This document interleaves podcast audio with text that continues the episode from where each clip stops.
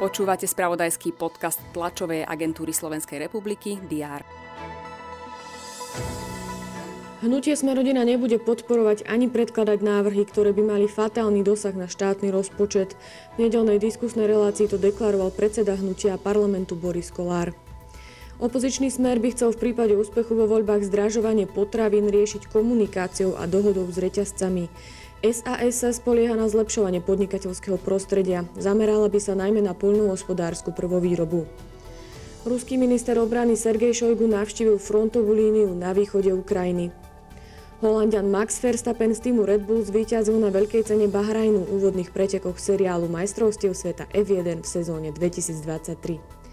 Aj tieto informácie priniesol víkend, je tu opäť pondelok a s ním aj prehľad očakávaných udalostí na 6. marca. Vítajte pri jeho sledovaní. Na Slovensku si poprvý raz pripomíname Deň obeti pandémie COVID-19. Ide o jeden z dvoch nových pamätných dní, ktoré priniesla vlaňajšia novela zákona o štátnych sviatkoch.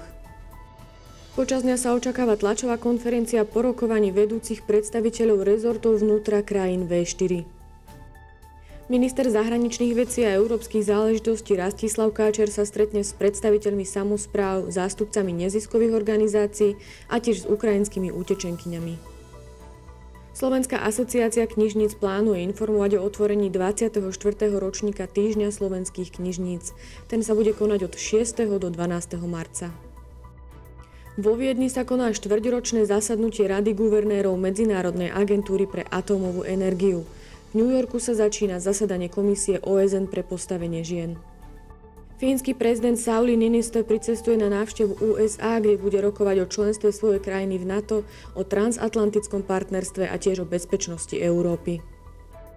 Počas dňa bude prevažne zamračené, na severozápade Slovenska treba rátať so snehovými prehánkami.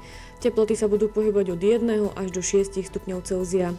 Informáciou o počasí sa lúčime. Aktuálne informácie prinesieme počas dňa v spravodajstve TASR a na portáli teraz.sk. Prajem pekný deň.